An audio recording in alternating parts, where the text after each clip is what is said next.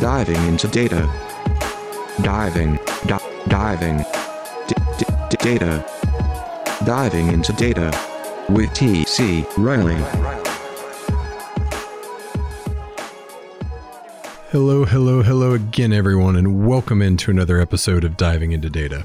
I am your host, TC Riley. How are we doing out there? It's been a while, folks.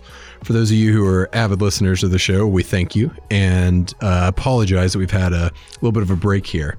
Um, just some personal stuff going on and some stuff with our company. Uh, been a busy month and a half or so, so we had to take a little bit off, um, focus on some other items, and uh, but we're back in to dive into some data. I haven't dove in in a while, so I'm ready for it. What we're going to be talking about today to bring our show back here is, is one of the most interesting articles um, I think I've ever read, um, and it relates to AI. And specifically, what we're going to be talking about today is the word of machine effect. Word of machine effect. What the heck does that mean, TC? I have no idea what you're talking about. Well, I'm glad you asked, random listener. What we're really talking about today, uh, let me give you a tiny bit of background about where this comes from. This was a study done by the American Marketing Association. Um, I actually found it through a great summary article that was written in Harvard Business Review. Definitely recommend checking that out. Um, you get some free articles if you're not a subscriber, but encourage you to subscribe to it. One great, great publication. And generally, what what this boils down to is why and when do people trust AI, artificial intelligence, more than humans? And specifically, that's where the word of machine comes from. And when do people trust the word of machine over the word of mouth or the human answer? It's a very, very interesting subject to me, so we're going to dive in. So sit back, relax, grab a drink if you choose to do so. Let's dive into some data.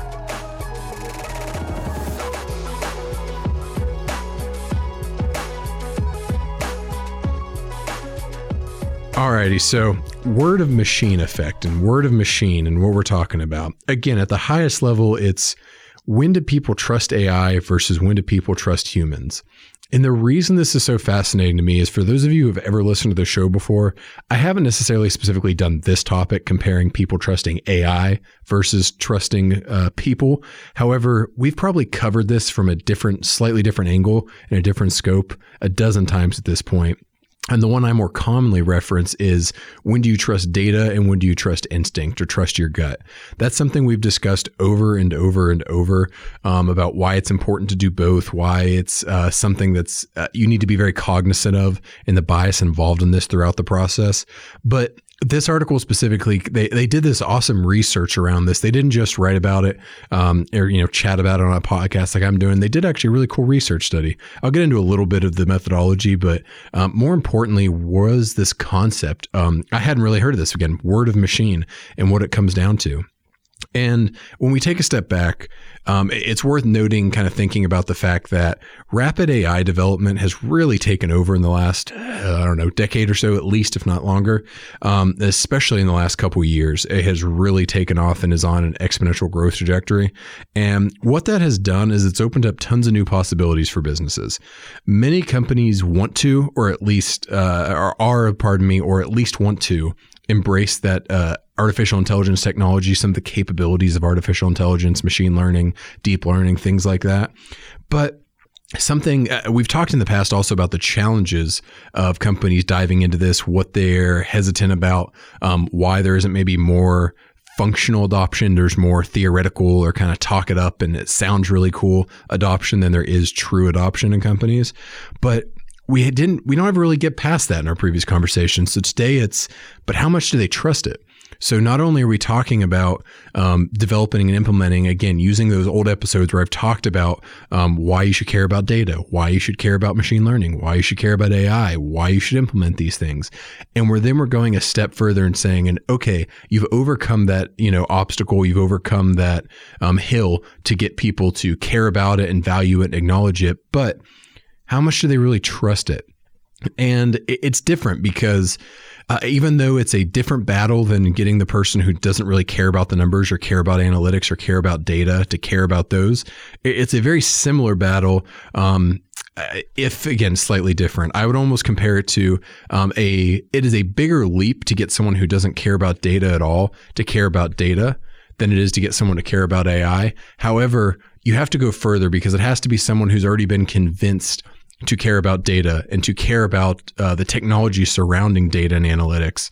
And I would venture that you have to fight that fight and then when you're successful, you kind of have to move into this, okay, well, now I need you to trust AI. So it's a slippery slope. And I understand why it'd be very difficult out there and why I think it's so cool that they did this study and looked at this and tried to break it down and make it more scientific to give those of us like me and you out there advice on maybe even some background on what those biases are, how people feel about it, and then give you some solutions and um, opportunities to overcome that and fight that bias. Um, and so again, we've talked. There's an inherent bias against data. There's an inherent bias against AI because of that inherent bias against data that you maybe have to come uh, overcome with a more traditional mindset. We'll say in the business sense, but far more people, frankly, just don't understand AI. I would venture that at this point, 90% of people um, in the business world have a pretty good, solid, fundamental understanding of analytics. I would say about 10% have a good, strong, fundamental understanding of AI. And that's okay. Again, it's an emerging technology, it's something new. But Uh, there are frankly still people out there when you say AI, the first thing that comes to mind is Skynet, is Terminator, is and, and I'm kind of talking tongue in cheek there and joking, but I'm also kind of not because there are a lot of people, even people in incredibly important decision making roles at very large corporations who have no concept of what AI really is. We're not going to dive too too deep into that hole, but we are going to at least touch on it. And it's important I want to call out that when we're talking about using AI in companies, this is not just um, a very niche thing that these incredibly high tech, you know, forward thinking tech companies are doing. No, uh, AI is kind of everywhere now, folks. Um, it's used from in small companies. Of course, it's used in the Amazons and Netflixes of the world, but it's also used even into like the public sector is kind of bled into.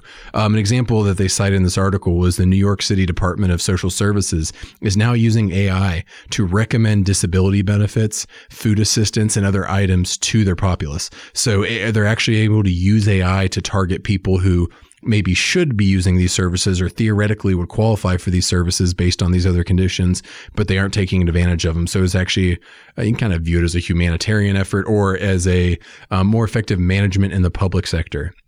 And I think it's important to note that Eh, when the government is adopting a technology and a capability like this, um, that should be assigned to any companies that maybe are holding out out there that they need to get with it. Bureaucracy, red tape, some of the things that go into that typically make it more difficult um, for quick adoption and quick absorption of new technologies and capabilities. So if we're able to do that from a public sector in the New York City um, Department of Social Services able to do it, you are too.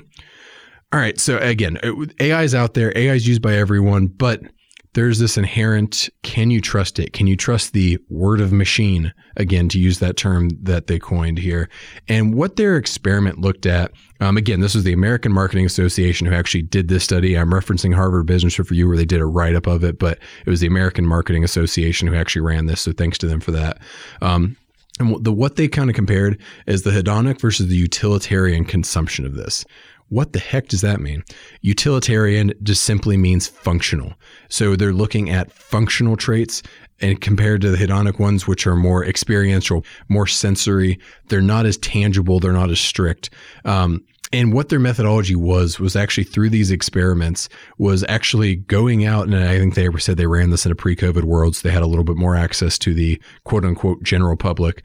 Um, but they ran these experiments on people and they pretty much were boiled down to giving people two choices where they said, here's what AI recommends and here's what a human recommends. Which one do you prefer? It's a very, very simple, kind of uh, brilliant experiment in a way because it's so straightforward and it really is kind of boiling down this word of machine, word of mouth component. And some of the things that they were able to do um, through this were initially what they observed is that it really depends on what you're asking for how people would respond. Are they going to trust AI? Are they going to trust humans? Well, what are we talking about? That was the biggest component. And what I mean by that is those more utilitarian, the things that are more functional, you could almost think of them as more programmatic, more mathematic. Um, people trusted AI. And that's very, very logical. Um, if you're going to trust a technology, you're going to do it with something that you deem to not have a lot of external factors to be a more um, we'll call it more linear algebra than you know differential equations or anything like that. It's it's pretty straightforward process, and you're going to trust that the computer has the computing, um, technical, mathematical abilities to make the best selection when it is simply utilitarian items like that. Uh, and that that makes total sense why people would kind of, if they are those basic things, why they trust AI more. On the other side, the more hedonic ones, the ones that are more, um, again, uh, they're experiential, they're sensory, they're not necessarily uh, going back to differential equations. It's not linear algebra. It's not very straightforward. It's there are these external factors. There are personal um, biases that get played into it. In those situations, people were far more likely to trust the human output, um, the human recommendation. And again, uh, this shouldn't shock anyone if you really step back and think about it. You're trusting the machine for things that we generally think machines are good at, and we're trusting humans for things we generally think humans are good at. Okay, so that's a cool finding, but we, we got to go further here because there's got to be more. And uh, the other thing I will mention here is that it, it's not that you can't cross these over. It's not like there you couldn't find experiments where this wouldn't be the case. It's just frankly human nature that people are going to lean this way and with the more utilitarian go with the AI um, and not when it's not. However, um, that's not all the cases because they gave a couple great examples uh, of how AI is used in some of these more experiential, sensory type things. Um, AI is used for flower selection, 1 800 Flowers. When you log into 1 800 Flowers, everything you're seeing is based on AI, what they know about you, um, other recommendations. Things like flowers are incredibly, uh, again, sensory. Uh, it's the colors and you know size of flowers, and uh, I'm not a big flowers guy, as you can probably tell from this terrible explanation. But there's a, you can understand there's a lot of sensory components there. Yet AI is able to take that and still give very useful, accurate recommendations to people. Another one is McCormick, giant food conglomerate. Um, for a lot of their new flavors, they actually use AI to develop. I've seen a number of cool breweries that are doing this too, using AI to test different new flavors of beer and stuff like that. Um, and so there is that bleed over there. Um, that is worth noting again, even though people generally trust one bucket or another, please don't take this to mean that AI is only useful in those incredibly utilitarian situations. No, it can be useful anywhere. It's just that the inherent human bias that you're going to see and what you're going to see from users in terms of um, do they trust the word of machine or do they trust the word of mouth is going to be tied to those. So, with this convincing experiment, um, what they were able to do um, is show that um, these things are very, very simple and very, very straightforward. They fall in these buckets, but you can also influence it. It's not simply that every single time it's going to be over here, every time it's going to be over here. They were actually able to, through these experiments, from the initial results, they said, hmm, okay, so we're seeing this. Can we influence this experiment? Can we change some of that perception? And what they did is when they were presenting this, they really encouraged and challenged people to think about the other viewpoint. And what I mean by that is they said that, yes, uh, you know, if we're doing this study of, I think it was like a hair care products they were talking about, um, people might naturally immediately go to the more human sensory type things um, instead of the more utilitarian ones. But they really challenge people. They educate them a little bit on what the AI was doing and challenge them to think about it from the other way. And what they saw, they did that. It wasn't that when they challenged people, the, you know, the uh, ratios flipped. It wasn't 80% over here and now it's 80% over here. But when they challenge people to really think about it and consider it, they actually it kind of they brought them both to the mean is the best way I can say it. it brought it to more 50-50 decisions um, which also again makes sense that if you are your natural instinct might be again if i say is a human or a machine going to be better at telling me what the next best flavor of you know let's say lay's potato chip is going to be? Well of course your initial instinct is going to be uh, the well a person is. A machine doesn't taste a chip and tell you that that's good or bad. No humans are going to tell you that but if I tell you, well, but really think about the fact that every one of these flavors is actually just a you know almost a composite of a bunch of different variables of flavors within a chip. And lay's has done thousands of different chip flavors throughout the years. They've done um, obviously you know all the staples and they've always you see these little uh, uh, one-offs that they're trying. Uh, biscuits and gravy was out a few years ago. I thought that was amazing. I don't know why. That's a little side note. But when you think about the fact that okay you actually have tons of data from what people have liked from sales data based on these flavor profiles, what different combinations of flavors did and did not work well together. Um, it, you start to think, well, okay, actually, you know what? No, maybe there is a little bit more of a formula here. Okay, now I'm a little bit more on the fence. Do I trust the human who, at the end of the day, is going to be able to taste that you know end result chip and give feedback, or am I going to trust the machine that actually knows what every Lay's potato chip looks like, at least in some computational way, and is going to be able to tell me the best one. So it, it's really hard to do this with real consumers. It's worth noting, um, even though it's nice in a little thought experiment like this. I'm talking about chip flavors. It's much easier to do it here than it is with a real consumer. Where um, when you're asking again, if I were actually standing at the checkout line of a grocery store and telling pick product A or pick product B, machine or human, it's going to be a lot harder to get someone to, with their own dollars, really think about the other viewpoint. They're probably going to, you know, lean with those biases. But if you're able to do that, it does not mean that um, you should give up on trying to utilize this AI and get people to consider the alternative viewpoints. It simply means that you should be aware of what this experiment found. You should be aware of the biases again, uh, the result I would almost sum up as it doesn't mean only use AI for utilitarian purposes. It just simply means that you have to consider the natural biases for these things. And if you're doing something more experiential, be aware that people are probably going to lean more the human way. If you're doing things more computational, functional, utilitarian, people are probably going to lean more towards the AI and the um, computing. But it, it just has to be considered. It's not good. It's not bad. It's a fact of life. And so often we talk about bias. That's what it is, is it's not necessarily good or bad. You want to avoid it because it just is. Bias is natural. Bias is what humans do. We just are flawed creatures. It is what it is.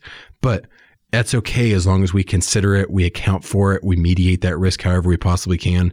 Um, and so, what I want to sum up this section, really talking with you guys about, um, is how you think about this, and then you can apply this again, not only to AI and whether people trust this word of machine or word of mouth, but you can apply it to many different parts of utilizing data in your business in any way. And the first is that whenever you educate people, you're all better off. That's so, so important. When it comes to data, the value of data, what this data truly means, what you should do with this data, that is so much more valuable than the most complex function or report or algorithm or formula or whatever you've been able to do. It matters so much more that you've taught someone why they should care about this and what they should do. So whether we're dealing with AI, whether we're dealing with bias, you have to educate people on what it really is, that it's there, and what the other options are. The second thing is be aware of bias. I've mentioned this already a couple times, but you have to be aware of bias. It does not mean you can always eliminate it. You want to try to mitigate it if possible. Sometimes you can't even do that. Sometimes it's just an inherent, um, you know, a, a stable factor in your experiment that you have no control over, and that's okay. But you have to be aware of it. And if you at least are aware of it and are considering that component, you're going to be a lot better off. And the last component, probably the biggest thing that as my aha moment as I sat around, maybe you're sitting here wondering, why do I care about this? Is because something that ties in so, so, so well to using analytics in a company, to using data in a company, is that it's a mix of machine and human knowledge. That is the perfect example here. That is what they're trying to get people to consider. That AI has these incredible purposes, but that human touch shouldn't be completely discounted either. And there's so, so much truth to that to applying data to your business. Not every formula and algorithm is going to spit out the right result every time. Again, it's math, it's science in a way. It's going to come out the way it's going to come out. But uh, when we talk about sports analytics, it's always great to know what the percentage likelihood is of winning the game if you go for it on this fourth down. But at the end of the day, you need that head coach who also understands the situation and realizes, who sees his defense on the sideline sucking wind and realizes, I got to go for this here because I need these guys to sit on the sideline and get a little bit more of a break. Or he looks in his quarterback eyes and realizes that the quarterback has no confidence right now um, based on that last pass or that last hit he took. And that even though the numbers say this, that's actually not in our best interest right here based on the variables I'm seeing you need people to consider all of these things. Consider the human input. Consider the institutional knowledge that a company or a business or a department may have, but also trust the data. It shouldn't be all one or the other. When you have those two things in perfect harmony, you're able to mix those, consider both of them. that is when you're going to find the sweet spot, and that is when you're going to have the most success. Thank you again to the folks over at the American Marketing Association and Harvard Business Review for their contributions uh, to let me talk about this today. Apologies to anyone out here who understands this stuff even better than I do, who thinks I just oversimplified it. I probably did, but that's okay. Hopefully, some of you were able to really understand this. So, until next time, this has been another episode of Diving into Data. Appreciate it. Take care. Bye.